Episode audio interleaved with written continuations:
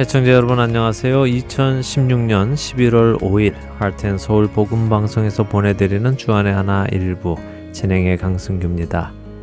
지난 한 주도 부수적인 것들 때문이 아니라 본질적인 이유 때문에 예수 그리스도를 따르신 여러분들 되셨으리라 믿습니다. 2016년 11월이 되었습니다. 이제 한 해를 마무리하는 기간에 들어왔습니다. 2016년도 주님 안에서 귀한 영적 성장이 있었던 한 해로 마무리하시는 여러분들 되시기 바랍니다. 이렇게 연말이 되면 우체국은 업무량이 평소보다 몇 배로 늘어나게 됩니다.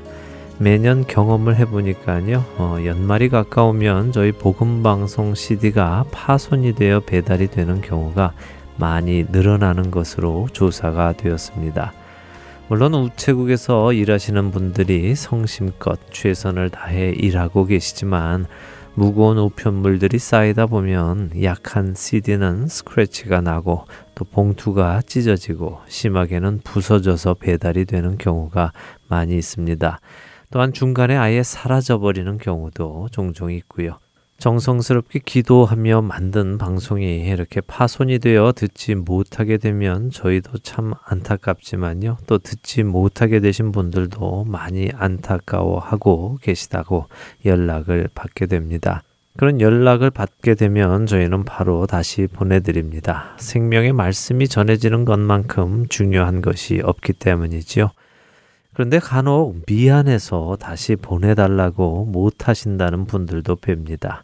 헌금도 제대로 못하는데 내가 그냥 한 주 참지 이렇게 생각하신다고 하시는데요. 혹시라도 그런 분들이 계시다면요. 이번 기회에 다시 한번 분명하게 말씀드립니다. 헌금을 못 하시는 것 걱정하시지 마시기 바랍니다. 헌금을 하시기 때문에 방송을 보내드리는 것이 아니고요. 또한 헌금을 하시라고 방송을 보내드리는 것도 아니기 때문입니다. 저희는 하나님께로 예수 그리스도의 복음만을 전하라는 소명을 받았습니다. 그래서 저희는 그 일을 하는 것 뿐입니다. 이 일을 하나님께서 시키셨기 때문에 이 사역에 들어가는 모든 물질도 하나님께서 하나님의 방식으로 채워 나가고 계십니다. 만일 여러분들께서 미안한 마음 때문에 방송을 보내달라고 하지 못하신다면 그것은 여러분께서 저희의 소명을 완수하지 못하게 하시는 것입니다. 그러니까 걱정하지 마시고요. 저희가 소명을 완수할 수 있도록 파손된 CD를 받으시거나 아예 받지를 못하시거나 하시면 바로 저희 사무실로 연락을 주시기 바랍니다. 저희가 바로 다시 보내드리도록 하겠습니다. 연락하실 전화번호는 602-866-8999입니다. 첫 찬양 함께 하신 후에 말씀 나누도록 하겠습니다. 첫 찬양 신청곡입니다. 지난 10월 한 달간 저희 하트앤서울 복음 방송이 애청자 설문 조사를 실시했습니다. 참여해 주신 모든 분들께 먼저 감사를 드리고요. 여러분들의 귀한 의견을 모아서 예수 그리스도의 복음을 더욱더 정확하고 올바로 전하는 데에 사용하도록 하겠습니다. 그리고 설문조사지에 신청곡을 보내주신 분들도 계십니다. 아, 오늘 그 중에 일리노이즈 박선화 애청자님께서 신청해 주신 찬양을 준비했습니다. 설문지와 함께 짧은 메모도 보내주셨는데요. 아, 정말 감사합니다. 매주 mp3를 집에서 받아 들으며 신앙의 힘을 얻어갑니다. 지난번 시카고 찬양 집회 CD가 있으면 듣고 싶습니다. 그리고 신청곡 하나 해도 된다면 낮엔 해처럼 밤엔 달처럼을 신청합니다. 라고 메모를 주셨습니다. 네, 박소나 애청자님 설문조사 참여해 주셔서 감사드리고요. 시카고 찬양 집회 CD가 있는지 물으셨는데요. 안타깝게도 저희 핸즈 찬양팀은 집회를 할 때 녹음을 하지 않아서 어, CD가 없습니다. 다음번에 다른 집회가 있을 때 가능하면 한번 녹음을 해 보도록 하기는 하겠습니다만 여러 가지 기술적인 면 때문에 약속을 드리기는 힘이 듭니다. 직접 함께 만나서 그 은혜를 나누는 것이 가장 좋은 것 같습니다. 언젠가 주님께서 허락을 하신다면 다시 한번 그 지역으로 가서 여러분들과 함께 찬양과 예배 드릴 수 있기를 소원해 봅니다. 평안하시고요. 신청곡 보내드립니다.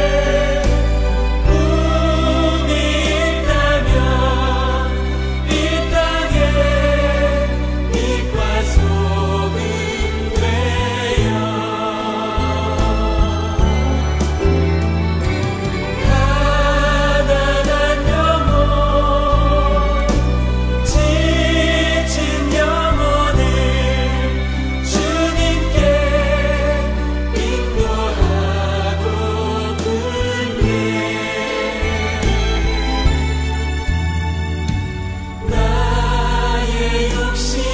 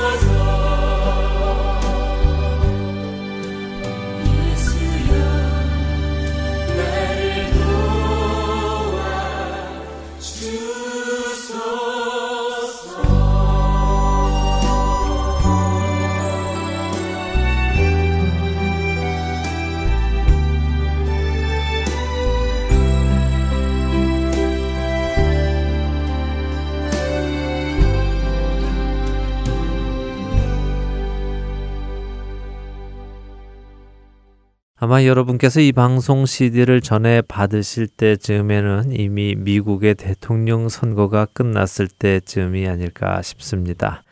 누가 앞으로 미국을 인도해 갈런지 참으로 궁금하기도 하면서 또한 걱정이 되기도 합니다.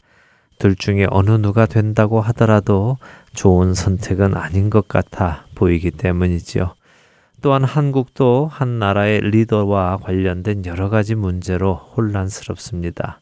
저희가 살고 있는 미국도 또 떠나온 조국 한국도 모두가 지극히도 혼란스러운 상태라고 밖에는 말을 할 수 없어 보입니다. 물론 저는 여러분들과 정치에 관한 말씀을 나누려는 것은 아닙니다. 제가 여러분들과 나누고 싶은 말씀은 우리가 기도해야 한다는 것과 우리가 그리스도인으로 살아가야 한다는 말씀입니다. 그렇다면 우리는 무엇을 위해 기도를 해야 할까요? 첫째는 누가 리더의 자리에 앉던지 그 리더가 예수 그리스도를 알게 되기를 기도해야 할 것입니다. 예수 그리스도를 아는 사람은 자신이 죄인인 것을 알게 됩니다. 자신이 죄인인 것을 알게 되는 사람은 자신의 죄를 회개하고 구원자이신 예수 그리스도 앞에 나아오게 되어 있지요. 그리고 예수님께서는 약속하신 성령님을 그 사람에게 보내셔서 그 사람을 하나님 나라의 백성답게 변화시켜 가시기 시작하실 것입니다. 그리고 그 사람이 있는 그 자리에서 하나님께서는 역사하실 것입니다. 바로 이렇게 돼서 이 나라가 하나님의 뜻에 맞는 일들을 해 나가는 나라가 되도록 우리는 기도해야 할 것입니다. 한국의 지도자 역시 마찬가지의 제목을 가지고 기도해야 할 것입니다. 여러분의 처소에서 이 기도를 시작하시기 부탁드립니다.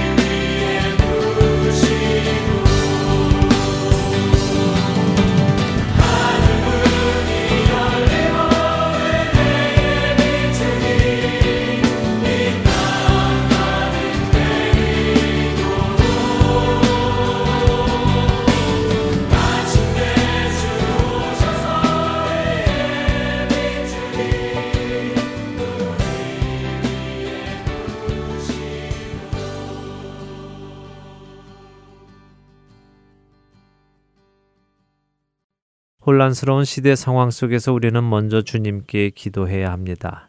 하나님께서 리더 자리에 앉은 자들의 영혼을 변화시켜 주시기를 기도해야 할 것입니다. 또한 하나님의 극률함이 이 땅에서 거두어지지 않도록 기도해야 할 것입니다. 폐역한 이 세상이 아직까지 멸망하지 않는 것은 사람들이 의로워서가 아니라 하나님께서 오래 참으셔서입니다. 베드로 후서 3장 8절과 9절이 말씀하시고 계십니다.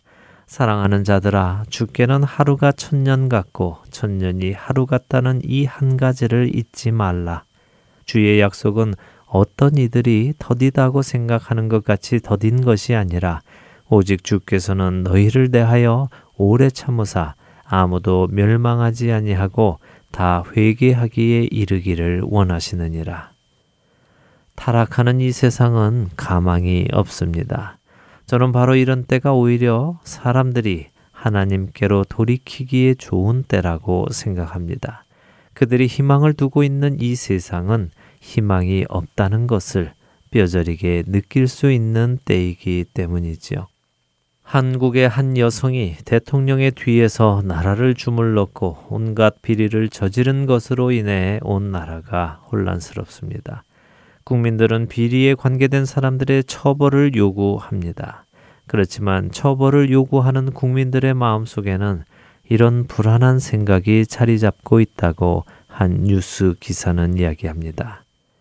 검찰은 비리 관계자들을 조사하고 몇 가지의 자잘한 죄를 엮어 기소할 것이며 법정에서는 그러한 죄가 대부분 무혐의 처분을 받을 것이고 법원은 그런 비리 관계자들에게 몇 년형을 선고할 것이다. 그들이 그렇게 형을 살기 시작하면 얼마 지나지 않아 그들은 특별 사면을 받아 나와 남은 삶을 호의호식하며 편안하게 살 것이고 이 사건은 그렇게 우리에게서 잊혀져 갈 것이다. 라는 기사입니다. 아마도 지난 한국의 역사 속에서 정치에 관련된 사건들이 이와 비슷한 패턴으로 해결되어 왔던 것을 생각하고 짐작하는 것 같습니다. 결국 이 기사가 이야기하는 것은 무엇입니까? 이 나라에는 정의를 기대할 수 없다는 것입니다. 그러나 그것이 과연 이 나라 하나뿐이겠습니까? 과연 하나님을 모시고 살지 않는 사람들 사이에서 정의를 또 공의를 기대할 수 있겠습니까? 만일 사람이라는 존재가 하나님 없이 스스로 정의를 구현하고 살 수 있는 존재였다면, 그렇다면 예수님은 십자가에서 죽으실 이유가 없으셨습니다. 인간은 결코 스스로 의로운 존재가 될 수 없기 때문에 주님께서는 십자가를 지신 것입니다.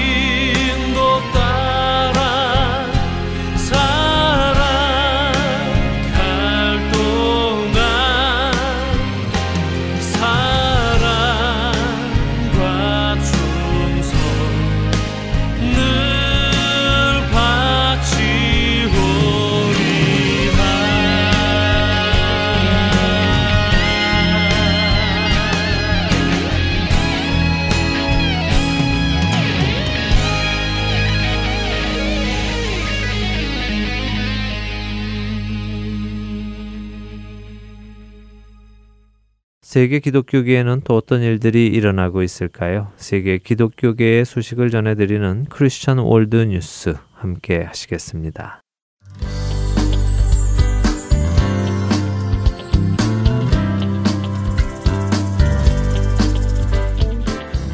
Christian World News입니다. 인구 2,450만 명의 북한은 세계에서 얼마 남지 않은 공산주의 국가로서 매우 폐쇄적이나 그럼에도 불구하고 70년 이상 이어진 박해를 견디며 예수 그리스도를 믿고 따르는 이들이 있다고 가스펠 헤럴드가 전했습니다. 북한의 기독교인 박해는 지난 1945년 제2차 세계대전 이후 더욱 심해졌는데 특히 김일성이 이끄는 정부는 기독교인들을 상대로 한 대규모 탄압을 벌이는 등 기독교의 흔적을 모두 지우려고 했습니다. 이에 따라 1970년대 북한 정부는 북한에는 더 이상 기독교인이 존재하지 않는다고 밝히기도 했습니다.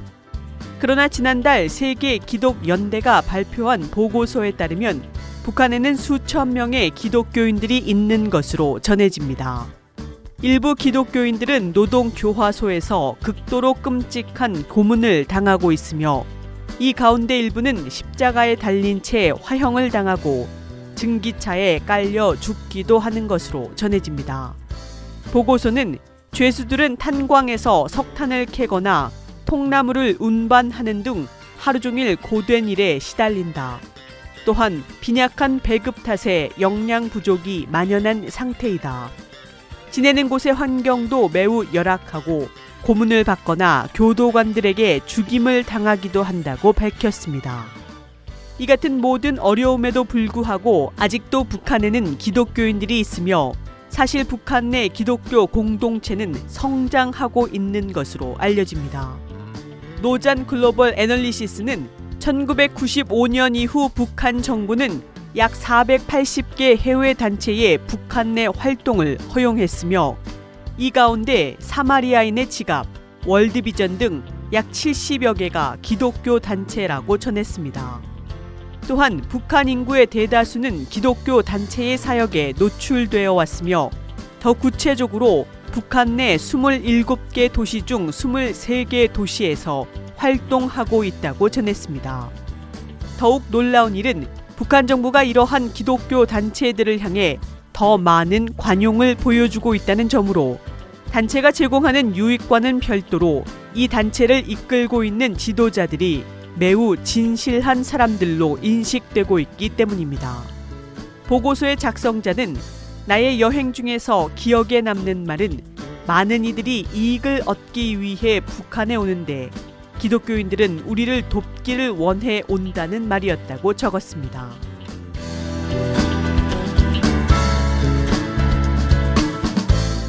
다음 소식입니다.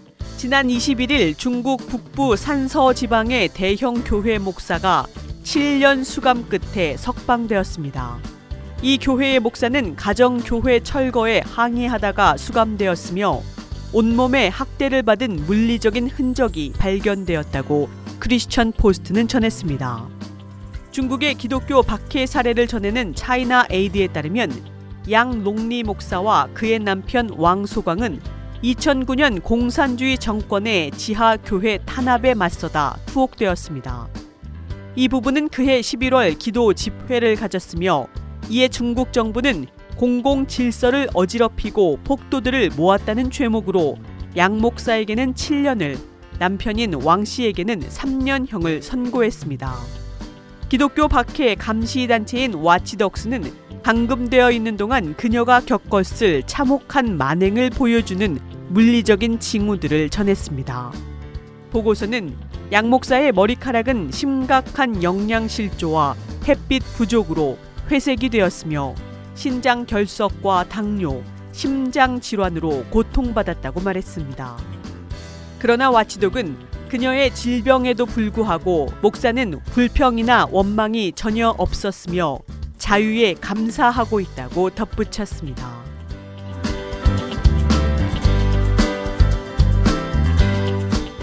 마지막 소식입니다. 2년 가까이 북한에 억류되어 있는 캐나다 토론토 큰빛교회 임현수 목사의 건강이 악화되어 2개월째 병원에 입원해 있는 것으로 알려졌습니다.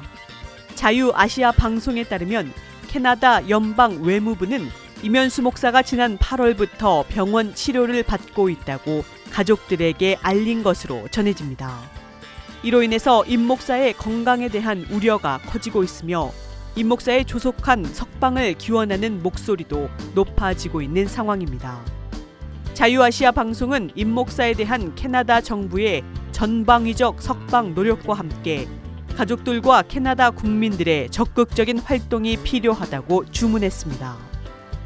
대북 지원 사업을 하다 중국 당국의 스파이 혐의로 체포되어 지난 2년간 중국에 억류되어 있던 캐나다인 케빈 개럿 씨가 지난 9월 저스틴 트뤼도 캐나다 총리의 방중을 계기로 전격 석방되었고 이란에 억류되었던 캐나다 국적의 후드파 교수의 석방을 위해서도 총리가 직접 나서면서 석방을 이끌어냈기 때문입니다. 그러나 캐나다 연방 정부는 독재 국가인 북한과의 협상은 그만큼 쉽지 않다는 점을 현재 직간접적으로 표현하고 있습니다. 캐나다 외무부는 임 목사의 석방을 위해 노력하고 있지만 개인 정보의 보호를 이유로 구체적인 협상 내용에 대해서는 함구하고 있는 상황입니다. 임 목사가 담임하던 캐나다 토론토 큰빛 교회는 지난 2월 캐나다 국회의사당 앞에서 기도 모임을 가졌으며 억류 초기 임 목사의 구명을 위한 온라인 서명 운동이 확산되기도 했었습니다. 현재 캐나다 한인 사회에서는 임 목사의 구출을 위해 더 적극적인 운동을 벌릴 필요가 있다는 목소리가 높아지고 있습니다. 북한의 제5차 핵실험 강행 역시 임 목사 구출의 장애물이 되고 있습니다. 캐나다 정부가 북한의 핵실험을 강도 높게 비난하는 주변 동맹국들과 입장을 같이 하고 있지만 임 목사의 억류 문제가 있어 캐나다 정부는 고민하고 있는 상황입니다. 현지 언론에 따르면 북한은 임 목사 석방을 대가로 서방 국가들과의 외교 관계 회복을 원하고 있다고 합니다. 캐나다 내 북한 인권 전문가들은 임 목사의 북한 억류로 인해 캐나다가 탈북민들을 공개적으로 난민으로 인정하는 일조차 쉽지 않을 것이라고 전망하고 있습니다. 실제로 캐나다 정부는 현지 북한 인권단체 한보이스 등의 태국 등 제3국에 있는 탈북 난민들을 직접 캐나다에 수용하는 방안을 제시한 것에 대해 긍정적으로 검토하고 있다고 밝혔지만 최근에는 별다른 입장을 내놓지 않고 있는 상황입니다. 지금까지 크리스천 월드뉴스 정민아였습니다.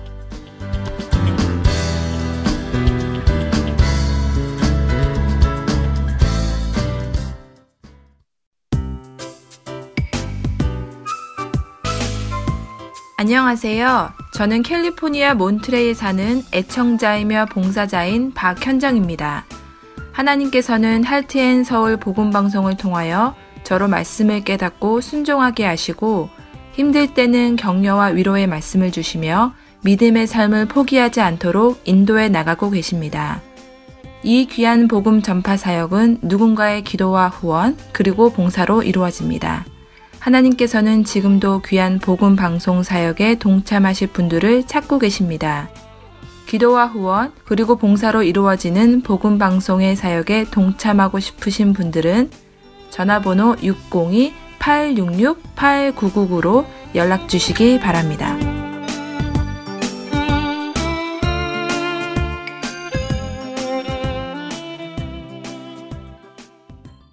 할텐서울 복음방송은 인터넷 www.heartandsoul.org를 통해 매주 토요일 6시간의 한국어와 1시간의 영어로 복음을 전하는 선교회입니다.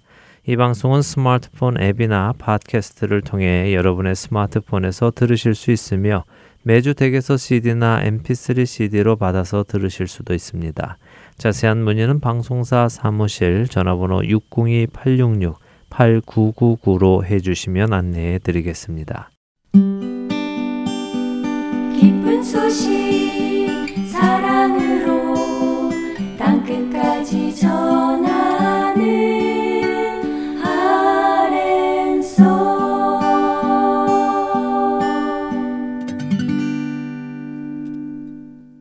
김경환 목사님께서 나누어 주시는 요한복음 강해로 이어드립니다.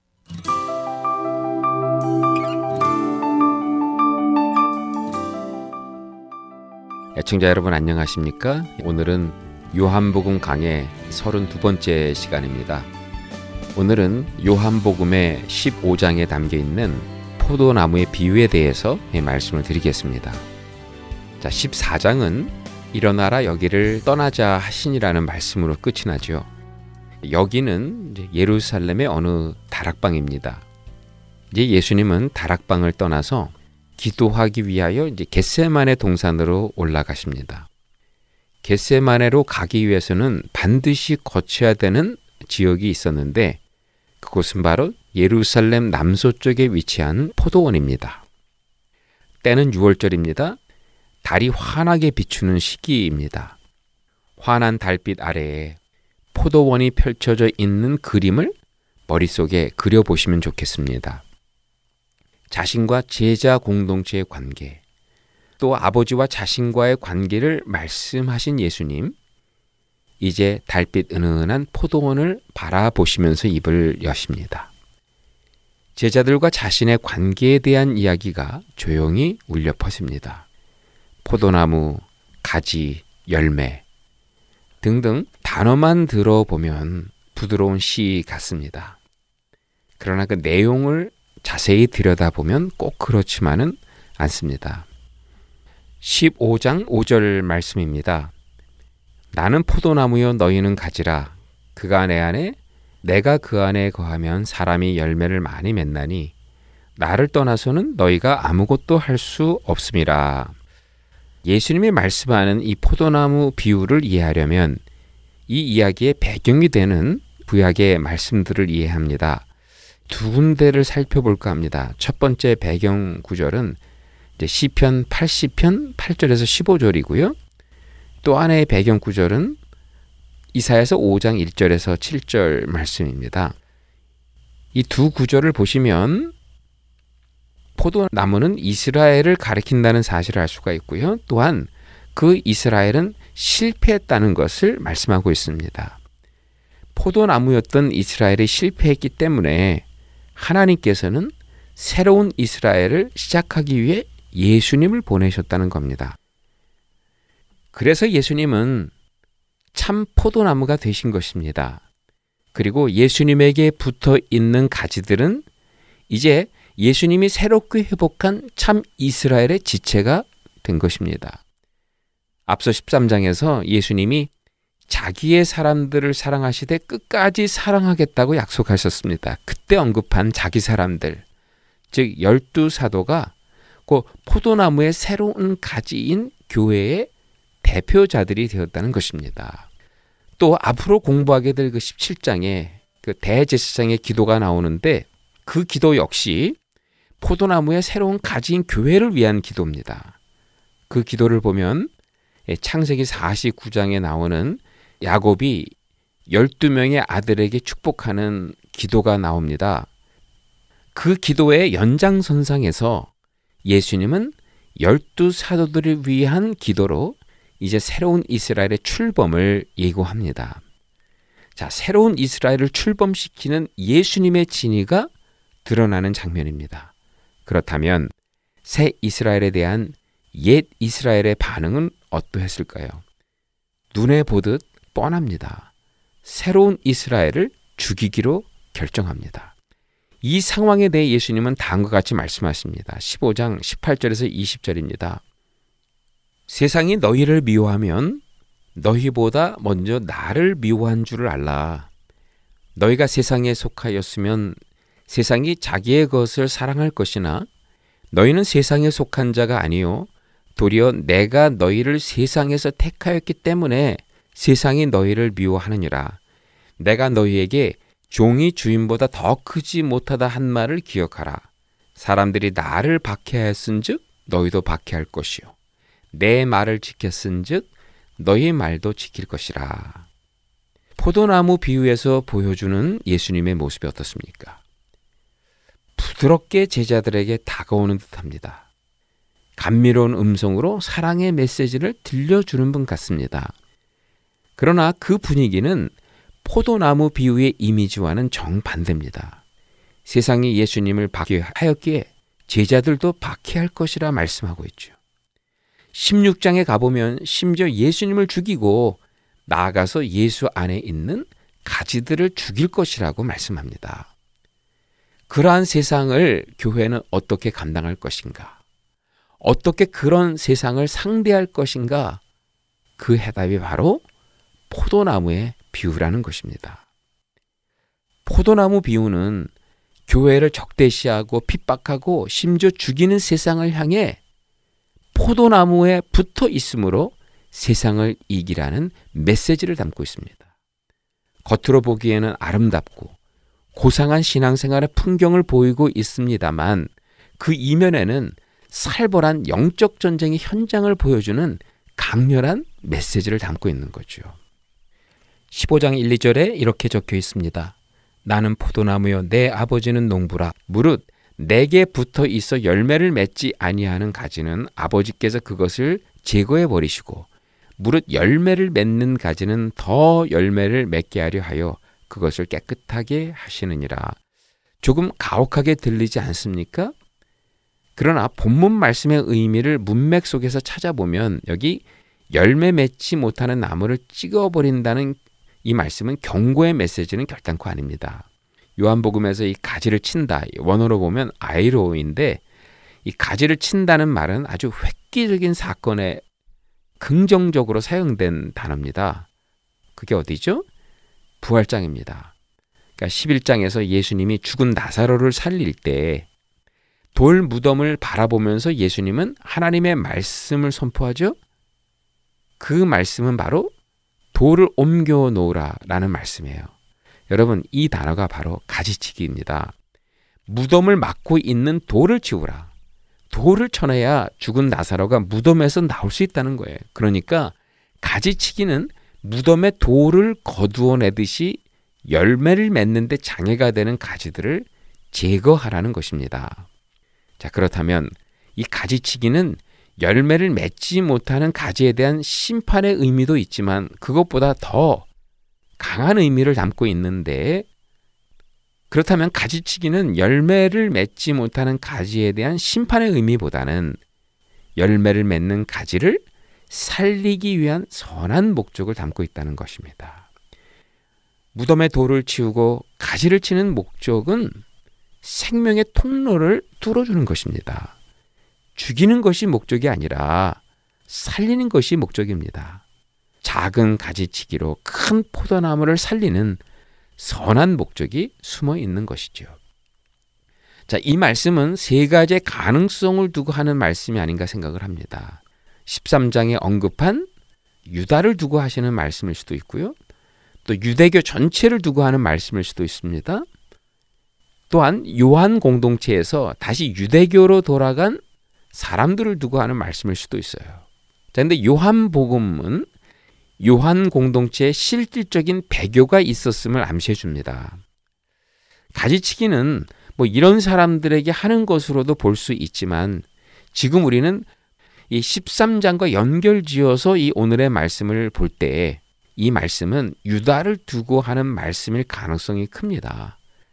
그리고 후대 교회는 그 유다에게 적용된 이 말씀을 예, 포도나무에서 떨어져 나간 예, 유대교에 적용했던 것 같고요. 나아가서는 그 후대 교회에 또 핍박 속에서 견디지 못하고 세상으로 돌아간 배교도들에게 적용했던 것 같습니다. 자, 이어서 3절에서 8절까지를 보겠습니다. 너희는 내가 일러준 말로 이미 깨끗하여졌으니 내 안에 거하라. 나도 너희 안에 거하리라. 가지가 포도나무에 붙어 있지 아니하면 스스로 열매를 맺을 수 없음 같이 너희가 내 안에 있지 아니하면 그러하리라. 나는 포도나무여 너희는 가지라. 그가 내 안에 내가 그 안에 거하면 사람이 열매를 많이 맺나니 나를 떠나서는 너희가 아무것도 할 수 없음이라. 사람이 내 안에 거하지 아니하면 가지처럼 밖에 버려져 마르나니 사람들이 그것을 모아다가 불에 던져 사르느니라. 너희가 내 안에 거하고 내 말이 너희 안에 거하면 무엇이든지 원하는 대로 구하라. 그리하면 이루리라. 너희가 열매를 많이 맺으면 내 아버지께서 영광을 받으실 것이요 너희는 내 제자가 되리라. 너희는 내가 일러준 말로 이미 깨끗해졌으니 이 말씀 역시 13장의 상황에서 나온 것으로 이해해야 되겠죠. 13장에서 예수님이 제자들의 발을 씻긴 사건을 보십시오. 제자들의 발을 씻김으로 예수님은 제자들이 깨끗하게 되었다라고 말씀하셨습니다. 자, 그러면 이 제자들의 발 씻김이 다가올 바로 십자가에 못 박혀 돌아가신 예수 피의 공로로 말미암아 이 제자들이 죄 용서함 받는 것을 상징하는 하나의 행위였었습니다.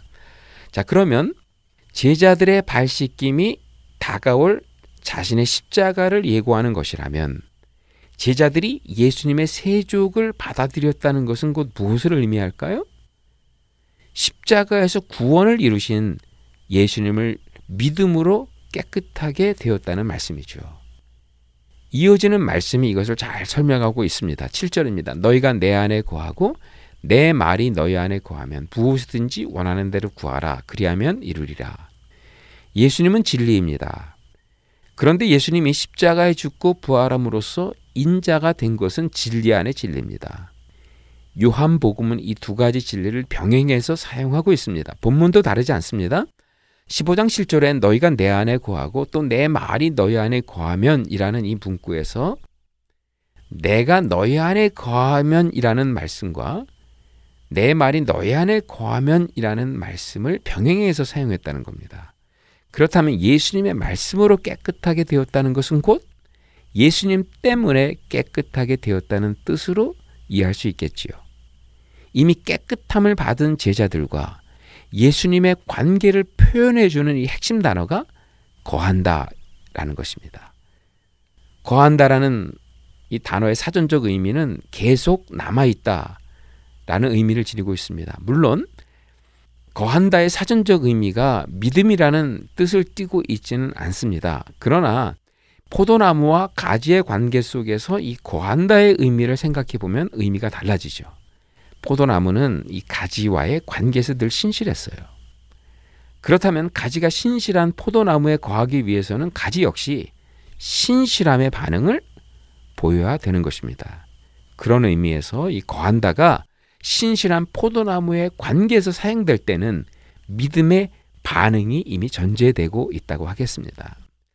자, 여기에서 한 가지 더 눈여겨봐야 할 것은 이 가지의 존재성입니다. 사실 포도나무의 가지는 독립적으로는 아무 쓸모가 없는 나무라고 합니다. 목재로도 쓸 수 없고 관상용도 안 된다고 합니다. 심지어는 땔감으로도 못 쓰는 게 이 포도나무의 가지라고 합니다. 그런데 아무 쓸모 없는 이 포도나무의 가지가 열매를 냅니다.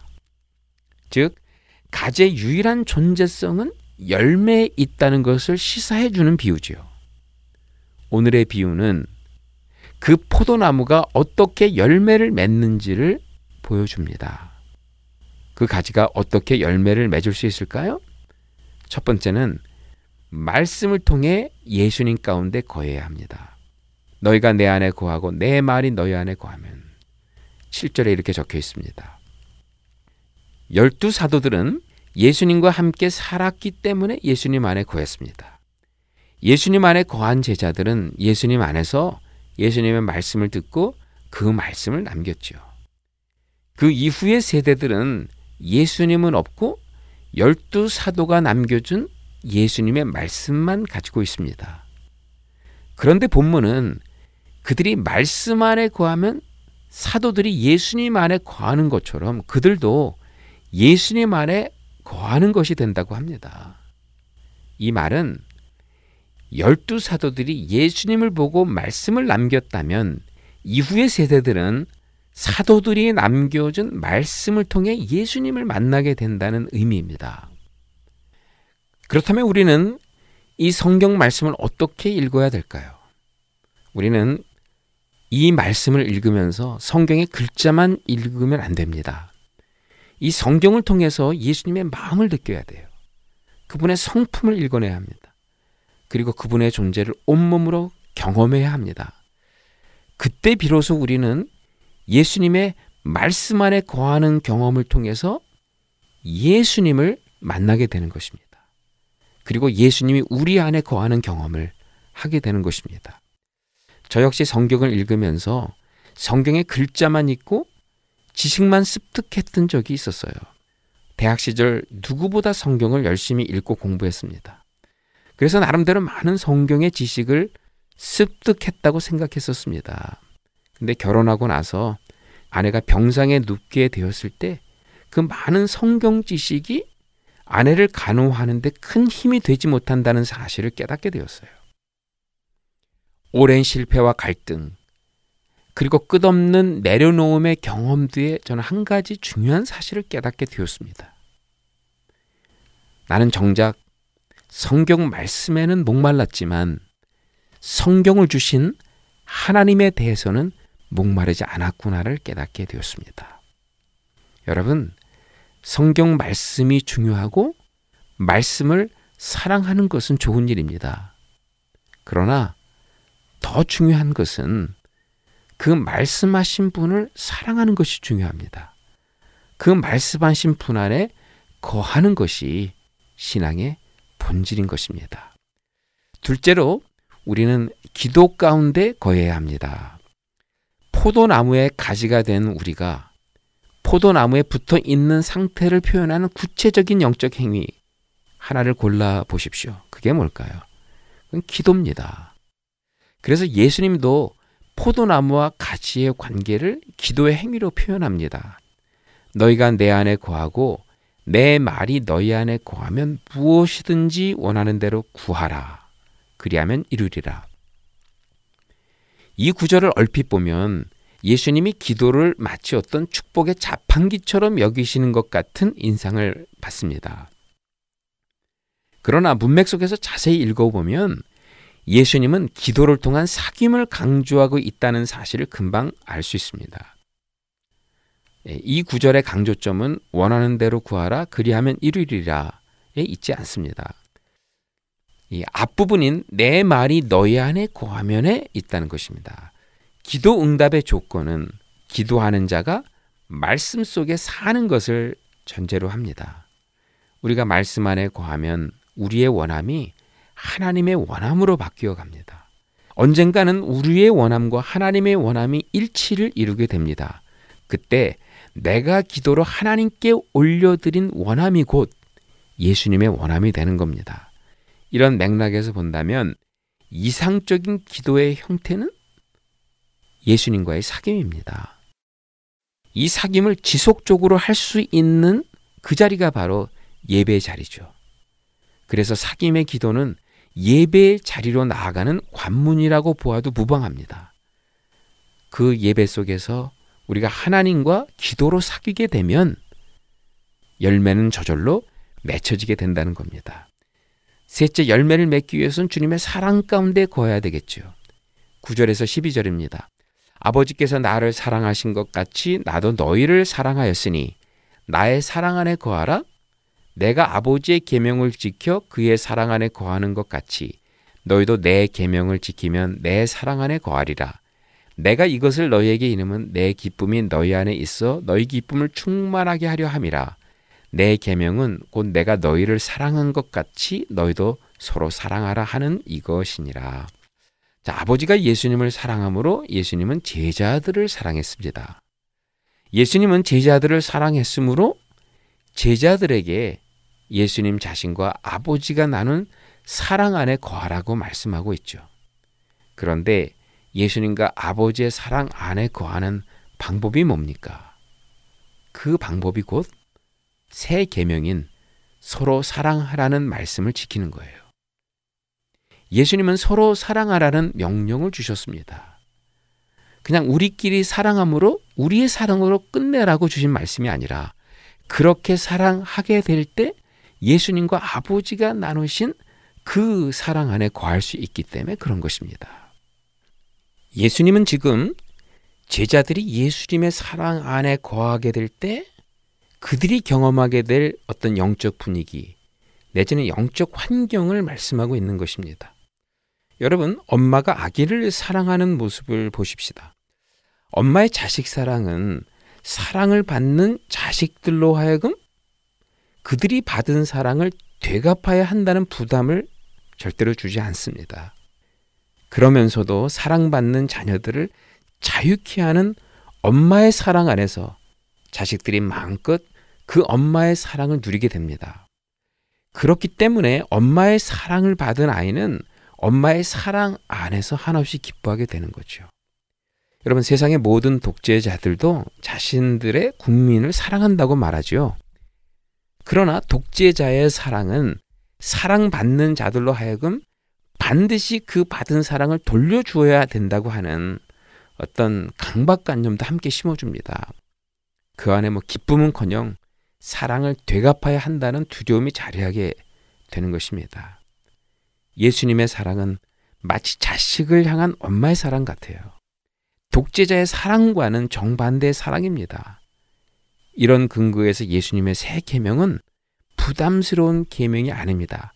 그 계명을 지켜낼 수 있는 새로운 질서와 환경까지 새롭게 창조해 주었기 때문입니다. 그래서 우리가 열매를 맺기 위해서는 이 사랑 안에 날마다 거해야 되는 것입니다. 말씀 안에 거하라, 기도 가운데 거하라, 사랑 가운데 거하라. 그렇게 해서 맺게 되는 열매는 어떤 열매입니까? 오늘 말씀에는 두 가지를 이야기하고 있습니다. 먼저 기쁨의 열매를 맺는다고 말합니다. 10절 11절입니다. 내가 아버지의 계명을 지켜 그의 사랑 안에 거하는 것 같이 너희도 내 계명을 지키면 내 사랑 안에 거하리라. 내가 이것을 너희에게 이름은 내 기쁨이 너희 안에 있어 너희 기쁨을 충만하게 하려 함이라. 자, 본문은 16장 20절에서 22절의 말씀과 비교해서 읽어야 그 의미를 확실히 깨달을 수 있습니다. 내가 진실로 진실로 너희에게 이르노니 너희는 곡하고 애통하겠으나 세상은 기뻐하리라. 너희는 근심하겠으나 너희 근심이 도리어 기쁨이 되리라. 여자가 해산하게 되면 그 때가 이르렀으므로 근심하나 아기를 낳으면 세상에 사람 난 기쁨으로 말미암아 그 고통을 다시 기억하지 아니하느니라. 지금은 너희가 근심하나 내가 다시 너희를 보리니 너희 마음이 기쁠 것이요 너희 기쁨을 빼앗을 자가 없으리라. 지금 예수님은 종말적 상황에서 말씀하고 있습니다. 이제 예수님은 십자가에 달려 죽어야 합니다. 이 일로 제자들은 두려움에 떨고 있었죠. 무엇보다 내일 어떻게 될지도 모른다는 불안감에 그들은 마음의 중심을 잡지 못하고 있어요. 자, 이런 상황에서 어떻게 기뻐할 수 있겠습니까? 예수님께서 이미 허락해 주신 마지막 종말의 기쁨을 현재 끌어들여 기뻐하면 된다는 거예요. 이것이 바로 종말의 기쁨입니다. 현재의 상황은 기뻐할 수 있는 상황이 아니고 기뻐할 만한 조건도 갖춰져 있지 않지만 마지막에 종말의 잔치가 있다는 것을 알고 그것을 현재 끌어당겨 그 종말의 기쁨으로 이 현실 속에서 기뻐하는 겁니다. 예수님께서도 십자가의 고통을 당할 때 그 부활을 바라보면서 십자가의 고난을 견뎌내셨다는 겁니다. 제자들도 이 부활의 생명이 도래하는 그날을 꿈꾸며 그날의 기쁨을 미리 앞당겨 오늘의 기쁨으로 경험하게 될 때 어떤 상황에서도 그들은 종말의 기쁨으로 기뻐할 수 있다는 겁니다. 또 하나의 열매는 자유함의 열매입니다. 15절에서 17절입니다. 이제부터는 너희를 종이라 하지 아니하리니 종은 주인이 하는 것을 알지 못함이라. 너희를 친구라 하였노니 내가 내 아버지께 들은 것을 다 너희에게 알게 하였음이라. 너희가 나를 택한 것이 아니요 내가 너희를 택하여 세웠나니 이는 너희로 가서 열매를 맺게 하고 또 너희 열매가 항상 있게 하여 내 이름으로 아버지께 무엇을 구하든지 다 받게 하려 함이라 내가 이것을 너희에게 명함은 너희로 서로 사랑하게 하려 함이라 여러분 종과 친구의 차이는 무엇일까요? 종은 주인이 하는 것을 모른다는 사실입니다. 친구는 아버지와 아들의 관계 속에 일어나는 모든 것을 듣고 알게 됩니다. 13장에서 예수님은 종이 주인보다 크지 못하다라고 말씀하신 적이 있습니다. 그러나 본문 말씀에서는 이제는 더 이상 종이 아니라 친구라고 이 제자들을 일컬어 말씀하고 있습니다. 여러분, 종은 주인의 사랑을 받기 위해 자신의 가치를 증명하려고 애를 씁니다. 하나를 얻으면 다음 것을 얻기 위해 뭔가를 보여주려고 애를 써요. 종은 주인과의 관계에서 주인이 준 사랑을 절대로 누릴 수 없다는 겁니다. 그렇지만 친구는 자신의 가치를 증명할 필요를 느끼지 않습니다. 이미 하나님과 예수님의 관계를 다 알고 있기 때문입니다. 그 사랑이 얼마나 놀라운 사랑인가를 알기 때문입니다. 그래서 그들은 받은 사랑을 자연스럽게 나누고 흘러보냅니다. 뭐 누구에게 증명하기 위해서가 아니라 친구로 불러준 그 사랑이 감사해서 그렇게 하는 거죠. 자, 여기에서 우리가 한 가지 기억해야 될 것이 있습니다. 이 기쁨의 열매들, 그리고 자유함의 열매들, 이 열매들은 다 관계의 소산물이라는 것입니다. 가지된 우리가 포도나무에 확실히 붙어 있으므로 생명력이 있는 관계를 맺게 될 때, 자연스럽게 맺혀지는 소산물이라는 거죠. 그러므로 열매 맺는 삶의 첩경은 가지가 스스로 열매를 맺을 수 없다는 사실을 인식하는 것입니다. 가지가 가지됨을 회복하는 길입니다. 가지를 가만히 보십시오. 가지는 열매를 맺기 위해서 애를 쓰지 않습니다. 어떤 노력이 필요하다면 그것은 아마도 포도나무에 붙어 있기 위해서 말씀 안에 거하고 기도의 호흡을 쉬지 않는 노력일 것입니다. 그래서 본문에서는 열매를 맺으라는 명령을 강조하고 있지 않죠. 오히려 제자들의 가지됨을 알라고 하면서 나아가서 가지됨의 축복을 누리라고 강조하고 있습니다. 오늘은 여기까지 하겠습니다. 애청자 여러분 그럼 다음 주에 뵙겠습니다. 감사합니다.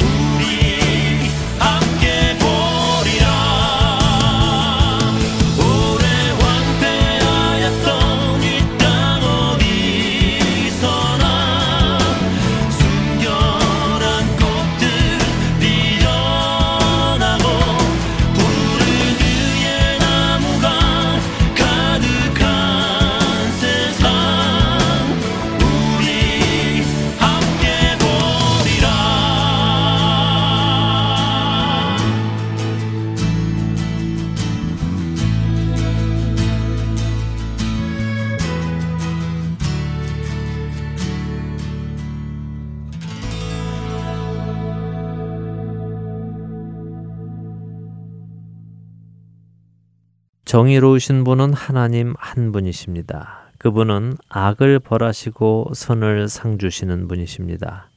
비록 지금 당장 그렇게 하지 않으신다 하더라도 말입니다. 사실 우리에게는 하나님께서 지금 당장 공의를 실행하지 않으신 것이 더 감사한 일입니다. 여러분과 제가 바로 그 이유로 구원을 얻은 것이 아닙니까? 만일 여러분들과 제가 돌이키기 이전에 예수님을 구주로 받아들이기 이전에 하나님께서 이 세상을 향한 공의를 실현하셨다면 어떠했겠습니까? 여러분과 저는 우리 각자의 죄 속에서 죽어 영원한 벌을 받으며 괴로워할 존재였습니다. 그렇다면 하나님께서 지금 이 시각 당장 공의를 실현하시지 않으시는 이유는 무엇이겠습니까?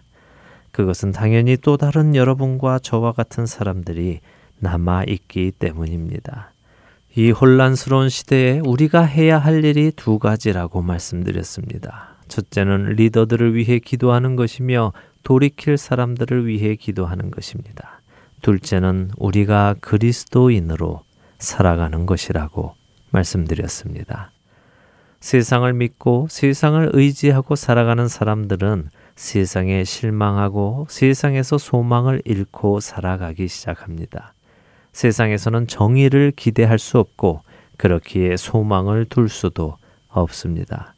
바로 이러한 시점에서 우리 그리스도인들은 세상과는 다른 모습, 참된 소망과 정의와 공의를 바라며 사는 사람들의 모습을 삶으로 보여주어야 할 것입니다.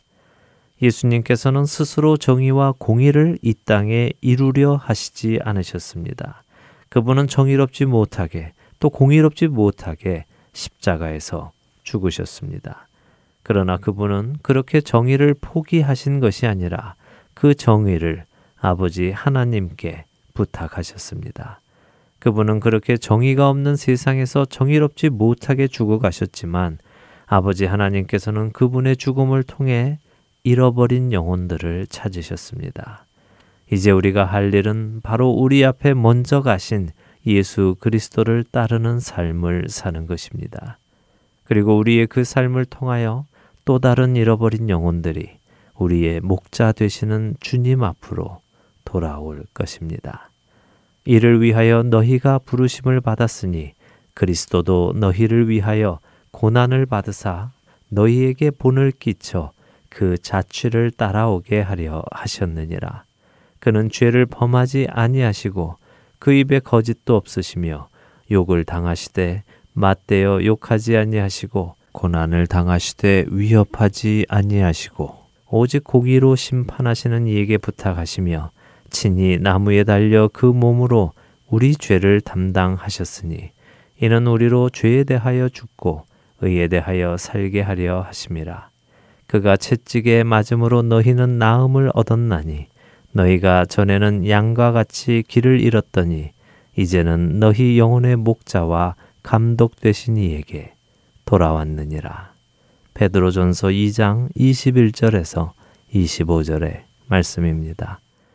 한 주간도 혼란스러운 이 세상 속에서도 예수님만을 따라 삶으로 잃어버린 영혼들을 주께로 인도하는 저와 여러분이 되시기를 소원하며 오늘 주안의 하나 일부 여기에서 마치도록 하겠습니다.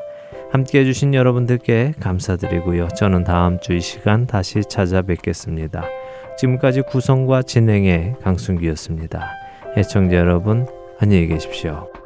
There is a candle in every soul, some brightly burning, and some dark and cold. And there is a spirit who brings a fire, ignites a candle, and makes his home. Carry your candle and run to the darkness, seek out the helpless, confused and torn, and hold out your candle for all to see it. Take your candle and go light your world. Take your candle and go light your world.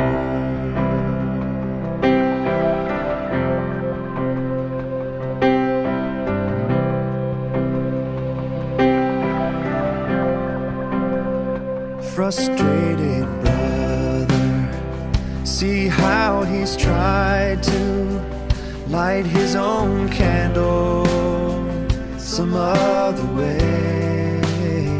See now your sister, she's been robbed and lied to, still holds a candle without a flame. So carry your candle and run to the darkness, seek out the lonely,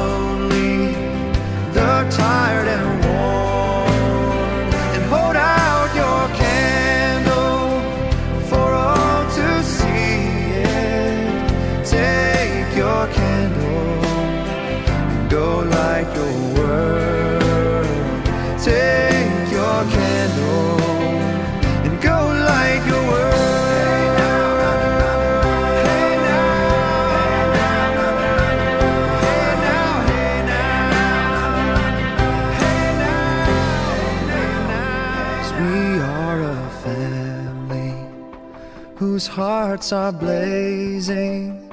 So let's raise our candles and light up the sky, praying to our Father. In the name of Jesus, make us a beacon in darkest times.